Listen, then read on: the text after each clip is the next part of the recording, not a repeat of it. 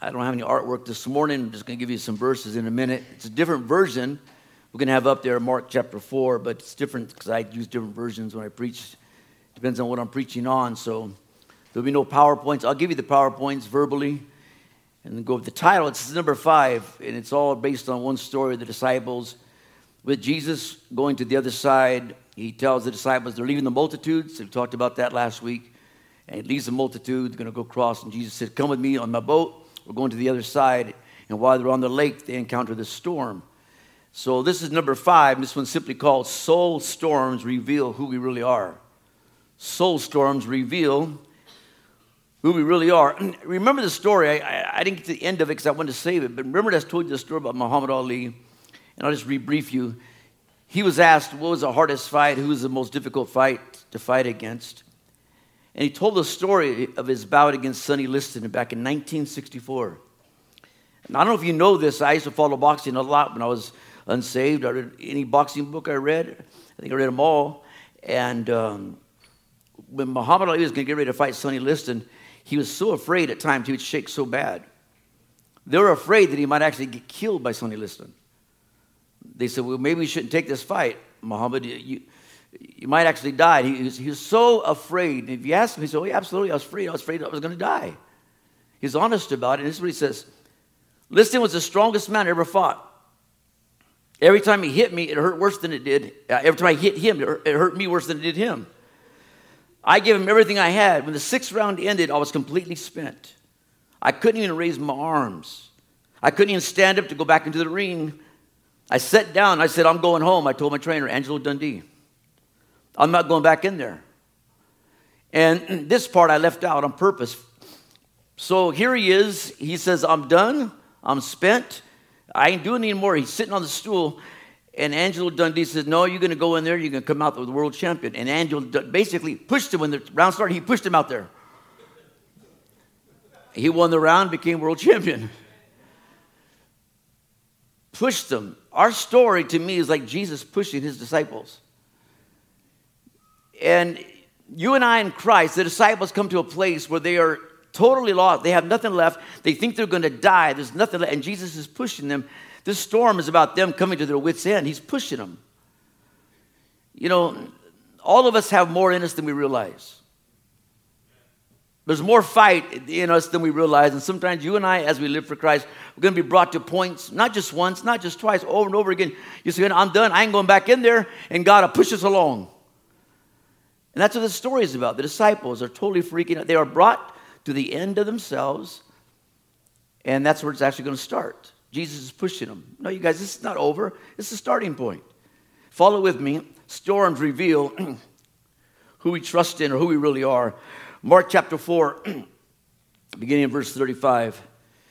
The Bible says that evening Jesus said to his disciples, Let us cross over to the east side. So they left the crowd, and the disciples started to cross the lake with him in the boat. And some of the other boats followed along. Suddenly, a storm struck the lake. Waves started splashing into the boat. It was about to sink. Jesus was in the back of the boat with his head on a pillow, and he was asleep. His disciples woke him and said, Teacher, don't you care? We were about to drown. Another version says we were about to perish. So he got up, rebuked the wind, and said to the sea, Be quiet, calm down. The wind stopped, and it was a dead calm. And he said to them, Why are you so cowardly?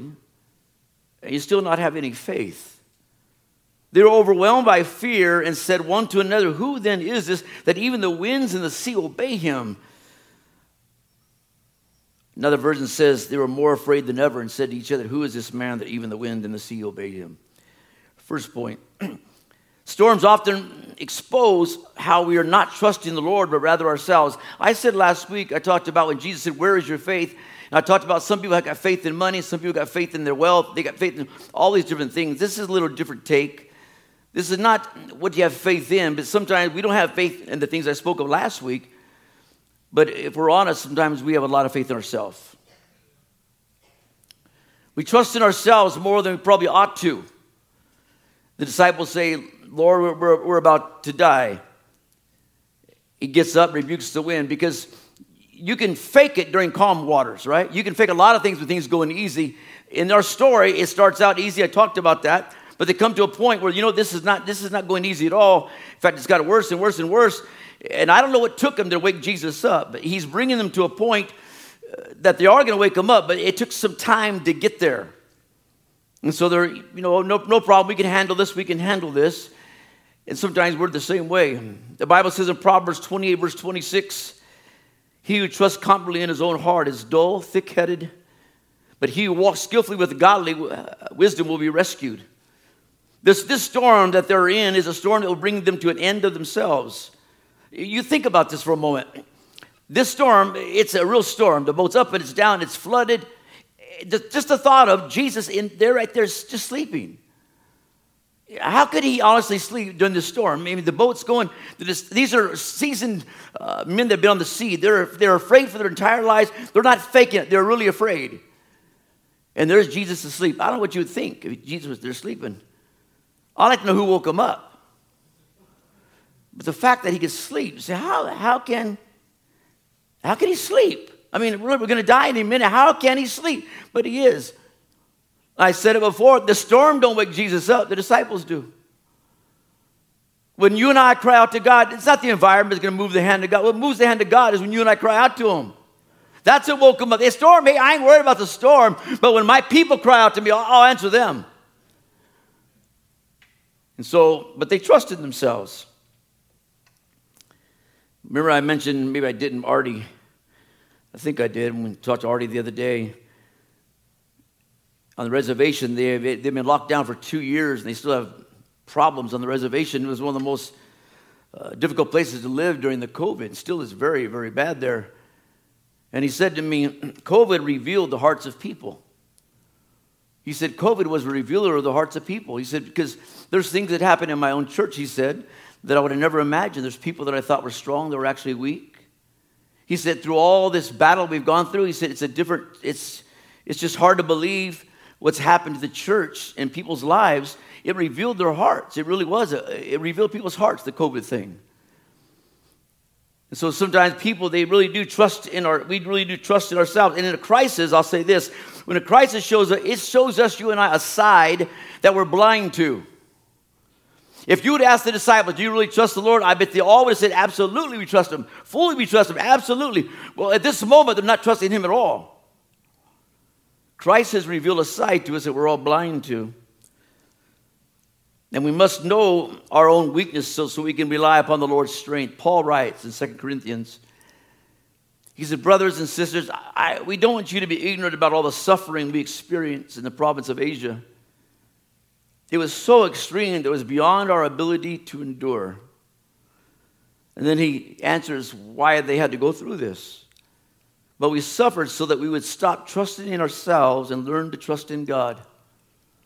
That we would stop trusting in ourselves, but we learn to trust in God. And so here it is demonstrated, it's being demonstrated. You and I, we, we turn to ourselves and say, Oh, Pastor, well, how do you know if, if I'm trusting in myself or not? Well, you, you know, obviously you get your wisdom, you, you, you love God. There's some simple ways. It's demonstrated by a number of things. It's demonstrated whether, whether or not you trust God by your obedience to God. So, a couple things here. If you are someone that doesn't take time to pray, you're trusting in yourself. If there's someone here this morning and you're unfaithful to church attendance, you may not realize it, you may not look at it like that, but you are trusting in yourselves. What you're really saying is, I don't need to talk to God. I don't need to be around God's God or God's people. You're trusting in yourself. If you're uh, if you are not faithful in giving, and you haven't learned to give your tithe and an offering, you're trusting in yourself. You're, that's, that's what you're doing. You may not look at it that way, but that's exactly what you're doing. It's a form of not trusting in God. If you refuse God's counsel, you come to service and God speaks to you either through a preacher or some counseling, and you, re- and you say, I don't want to do that. Same thing, you are trusting in yourself. If you refuse to change your life, you're trusting in yourself. As we come to church, as, as time goes on, time passes, we all should be changing by the power of God. But if you refuse to change and say, no, this is who I am, this is how I am, it's I'm always going to be, you're trusting in yourselves. It's easy. Trust in ourselves. And you, and you mark it down. God will bring you an end to yourself. God will put you in a place where you're at wit's end. You think you're going to lose your mind. So why would he do that? So you trust him? Paul said he did it to us. The Apostle Paul said it happened to me, so I learned not to trust in myself. If anyone could trust in themselves, it would have been Paul. Paul said, Man, I learned the lesson. I trusted in myself, my wisdom, my power, my knowledge. It, it didn't get me anywhere. I have to learn to trust in God. Number two, second point storms reveal our distorted view of the problem. Storms reveal our distorted view of the problem. You can find out a lot in crisis about people. You can find a lot about their perspective. You can kind of locate them in their faith. The Bible says the masters, they cry out to Jesus, Jesus, we are, we are perishing. And then they say, Don't you care? Or another version says, Do we mean so little to you that you don't care about us? How many know that's a wrong picture of the problem here? And you think of it, they, they, are, they're, they're really getting on Jesus, but you and I get on God too when God doesn't, doesn't do what we, what we want Him to do. Also, we're no different than them. And it's pretty common for any one of us to attack God's character and goodness when bad things happen in our life. And Jesus is upset with them.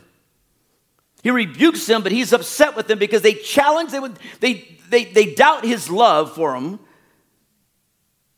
and they have no faith. He can't believe this. It, it's sarcasm. It literally says this Why do we mean so little to you? How many know we mean everything to God? He died for us. And so, if you ever brought to a place, and you will be, I hope we learn to walk by faith. I'll get to that in a moment. But if you're brought to a place where storm, you wonder if God cares about you, especially if you've been saved for a while. Does God really care about me? You know what that reveals to me? It reveals to me your heart. It reveals to me your heart that you lack the understanding of the God's goodness up to your life up to this point. Up to this point. When you say, does God really care? Stop. What do you hold on? Stop here. Uh, that tells me you, you can't, you, are blind to seeing all the good things God's done to this point. Or you just never saw it, never thought about it, or you, or you knew all about it, you forgot it. It reveals something about your own heart if you say something like that. Deuteronomy. The Bible says in Deuteronomy chapter 4, verse 9, only be on guard and diligently watch yourself so that you do not forget the things that your eyes have seen so that you do not slip from your heart as long as you live. Teach them to your children and grandchildren. You wonder if God's, does God care? So I throw, can I sh- uh, throw a few things out this morning? You walked in here with your all dressed up self. You drove in your nice car, full belly. You know, and the audacity to say, Does God care? Come on. I don't think there's one in here that's hungry. You walked in this morning, you were breathing. You say, Oh, no big deal. Go to the hospital, someone's on their last breath. You can walk, you can talk, you can listen, you can do all of these things, and you have the audacity to say to God, God, do you care? Come on, man. If God didn't do, if God did not deliver us, only the Lord knows where you and I would be this morning. I think I would be dead because I was just crazy. I wasn't, I wasn't a, I mean, I was a sinner, we're always sinners, but I was a crazy sinner. It makes it worse. One time I was at a bar and I challenged this guy to shoot me. He had a shotgun. I said, Come on, shoot you got, big boy. Got a shotgun, aimed it at me. I said, Come on, shoot. In my mind, I thought I could duck it. I was that quick. That's stupid. It was at a big bar in Phoenix. I still know where it's at in Grand Avenue. It's a huge place. People, are the crowds come out. This guy has a shotgun, an Indian guy has a shotgun. He got mad inside or something. And I came out with them. Everyone was like running. I said, hey, come on. Come on. I, in my mind, I thought he shoots. I just go, Phew. I watch too many movies, man. I'm crazy. And I did that and I was normal. That's what I'm talking about. Can you imagine? If I did drugs?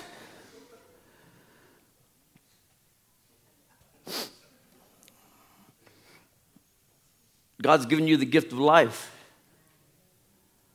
Everyone sitting here this morning, there will be a day it would be your, you're going to breathe your last breath.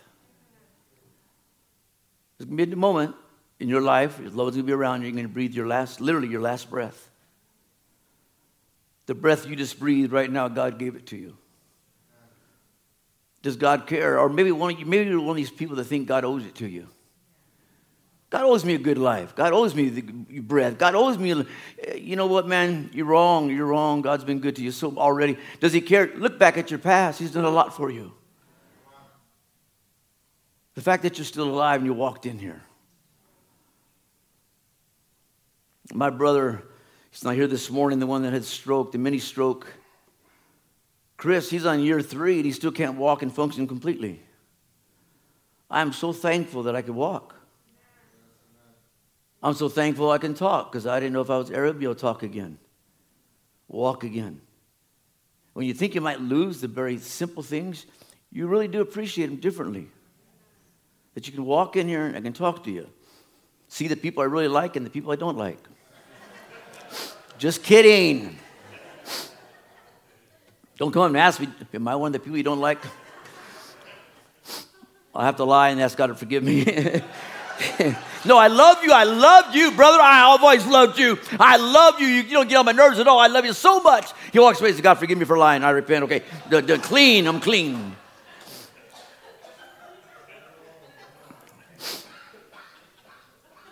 disciples are brought to the end of themselves, and they, what do they say to Jesus? We're dying. It's over. It's, it's, we're perishing. We're over. We're going to die. It is over. I mean, that, that's not a very good outlook of life.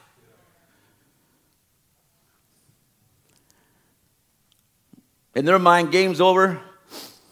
And the truth was, the disciples were full of faith in the wrong thing. They were full of faith in the wrong thing. They had the complete faith for the worst could happen.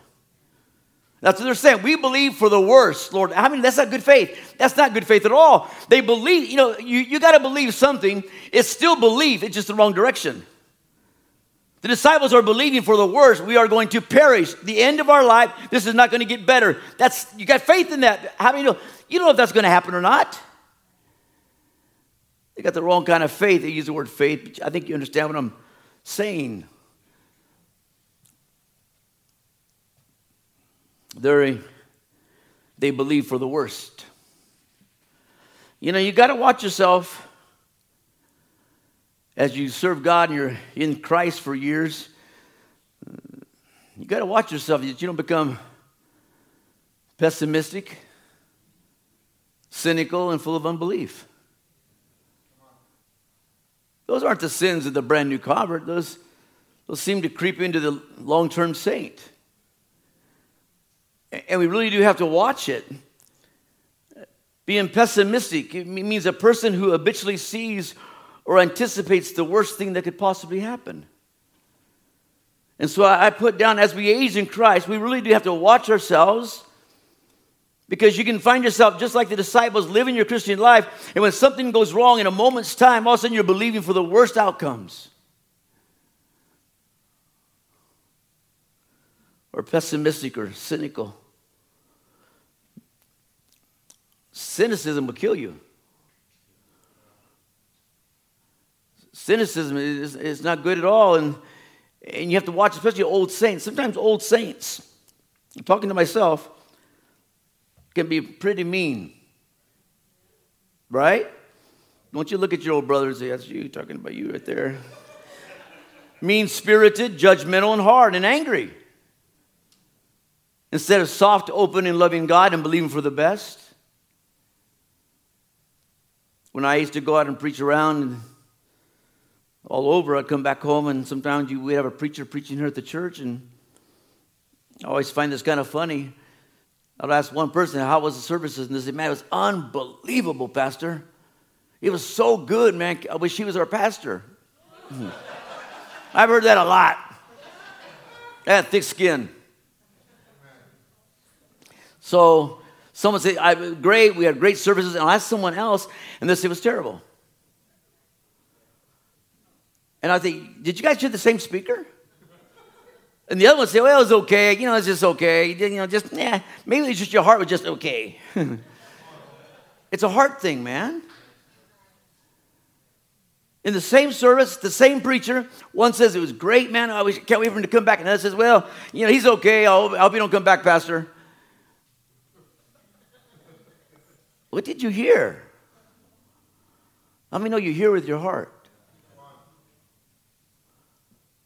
And it's easy as time goes on to become like this. You have to really, you have to really watch your heart over the long haul, man. That's why the Bible says it. Keep your heart with all caution. From it is the outgoings of life. Another version says, Keep thy heart with utmost care, or guard your heart. And guarding your heart is a deliberate choice, it's a personal discipline. You have to guard your heart and when you find yourself becoming any of these things, a little pessimistic, a little unbelieving, a little cynical, you need to judge yourself. And the word guard your heart means guard. It means to watch over carefully and just make sure something, okay, this bad attitude's coming in. I'm not going to let that in, man. I you know I, I have it. Yeah, I own it. God forgive me. You got to watch yourself, especially as years go on. You don't be saved 30 years and be old, ornery, and mean. You want to be a loving Christian. I think someone who's saved longer ought to be more loving myself. I've seen some, I don't know who they met all the way, they, they ain't that loving. Hmm. Guard your heart, it says. Matthew says, but the things that come out of your mouth come from your heart, and those things that defile the man. Here's Moses talking to his people. They're having a hard time remembering God's goodness. The Bible says in Deuteronomy, the Lord your God is going before you. He will fight for you just as you, you saw him do in Egypt.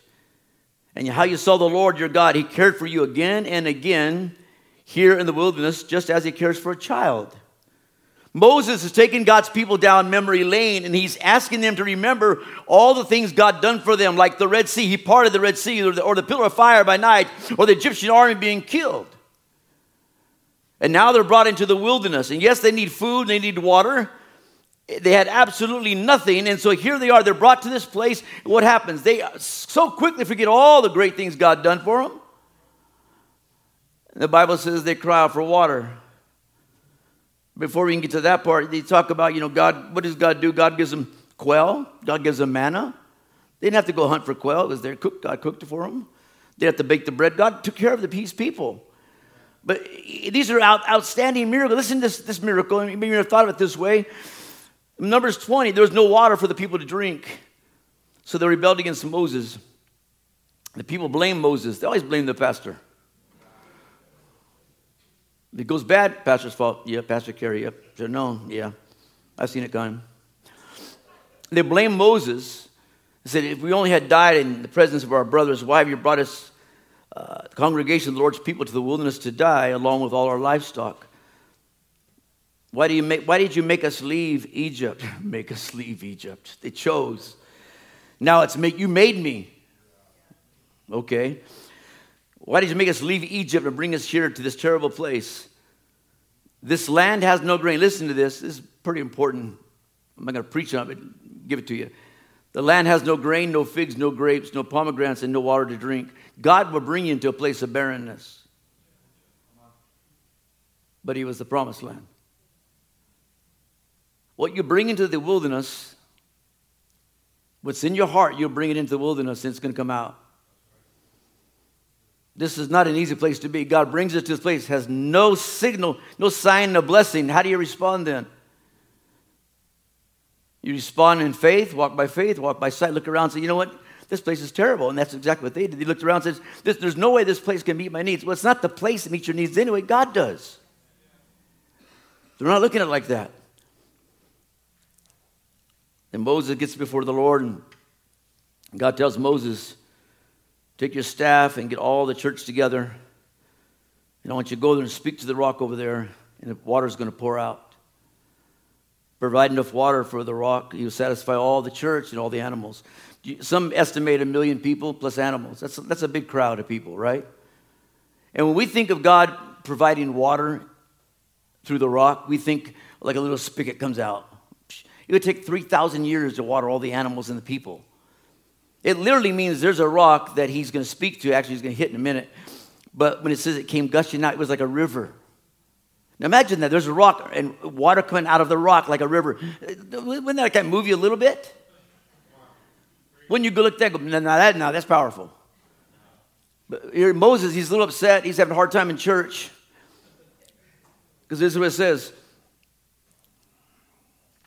Moses did as he was told. He took the staff to the place where it was, kept before the Lord, and he summoned the people together and said, Okay, listen, you bunch of rebels. You want, you want water? I'll give you water. Having a hard day? Instead of speaking to the rock, what does he do? He hits the rock twice. Even though he was just, listen to this, even though he was disobedient, the water still came out.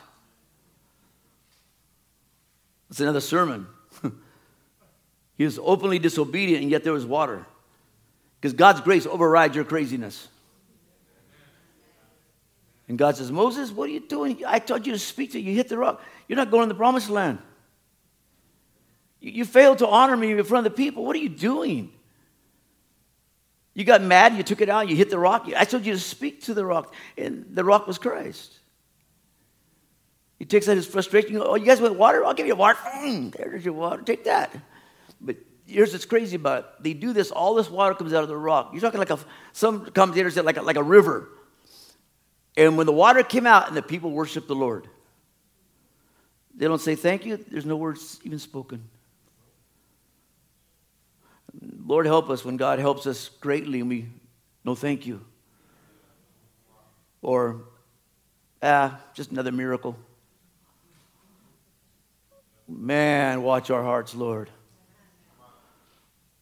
Lord, watch our hearts. They don't, they don't see that and go, What a miracle, Moses, you're right, we're wrong. God, they just drink the water and go on, and Moses is judged by God for it. Crazy. The Bible says in Psalms 27, Oh, do not hide yourself when I'm trying to find you. Do not angry reject me, your servant. Listen to this. You have been my help in all my trials before. When you wonder if God cares, just take a quick look back. And you see the hand, you see the hand you print of God all over your life. You see all the miracles God's done up to this moment. If he did another, if he didn't do any more miracles, you can look back at so all kinds of things God's done for you. And yes, things that are really that are supernatural. There was no, there's no way you could you could come up with an answer for it. God stepped in and did something that no man can do. We move on. Point three. Um, I'll probably end it here. I got 12 points. Just kidding. But I have six, but I'm going to get to the third one. Listen. Storms have a way of exposing our self focus. Suddenly, it's every man for himself. They said, Lord, do, do, we mean so little to you? You know, people can put on a front about caring for other people until it costs them. And, and, we can act like, oh, we're selfless, but there comes a point in, in our story here. You know what? I, I thought we we're all in this. Their concern was not for Jesus, their concern was for themselves.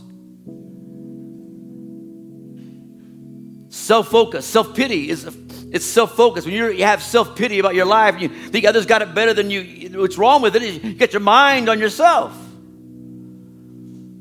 You wouldn't get discouraged. Just put your mind on yourself. Think only about yourself day and night. You'll get discouraged. Self pity. Feeling sorry for ourselves. We're too focused on ourselves. We have to stop and see the bigger picture. And you talk to anyone who's been in a trial, something like I've gone through, things you've gone through, everyone that's been through some tragedy or some trial, that's, it, it will always wake you up and make you think about how selfish you really are. Because you review your life and you realize, man, you know what? I really am pretty selfish how I lived, how I talk, where I go, what I do. The disciples, I thought these are loving disciples. All they care about, they're not caring about Jesus. No, you don't care about us. When you go through a trial, you got to watch yourself because your focus would be just, just on you. And you got to protect this. You know, it can't be just about me, it's us. Could you say amen? I have time for one more point? You said it. The storms reveal the view of the Lord. The disciples asked him, Who then is this? And that's their problem. That's our problem. They didn't understand the power of God. And neither do we. Who is this man? Well, he's not a man, he's God. That's the problem. When you and I don't understand the power of God, just like the disciples, we underestimate his power. And so what happens in a crisis, they panic And every one of us have been in places where we, we got the problem figured out. We have it all figured out without God getting involved. We think it's going to be okay. No, no, no. We need to look at life. You know what? It's not just us, but we have a God who can step in and help us. They left God out of the equation. Who is this? Well, he's not a man, he's God. And you better learn how to trust God in the storms of life because your life is a walk by faith. And the better we know the Lord, the better you can trust Him. And storms have a way of driving us to God if we let them. The Bible says Jesus gets up. What does He do? He rebukes the wind and the storm, the waves and the sea. One man said it like this The greatest danger was not the wind or the waves, it was the unbelief in their hearts. Our greatest problems are within us, not around us. I want you to bow your heads this morning.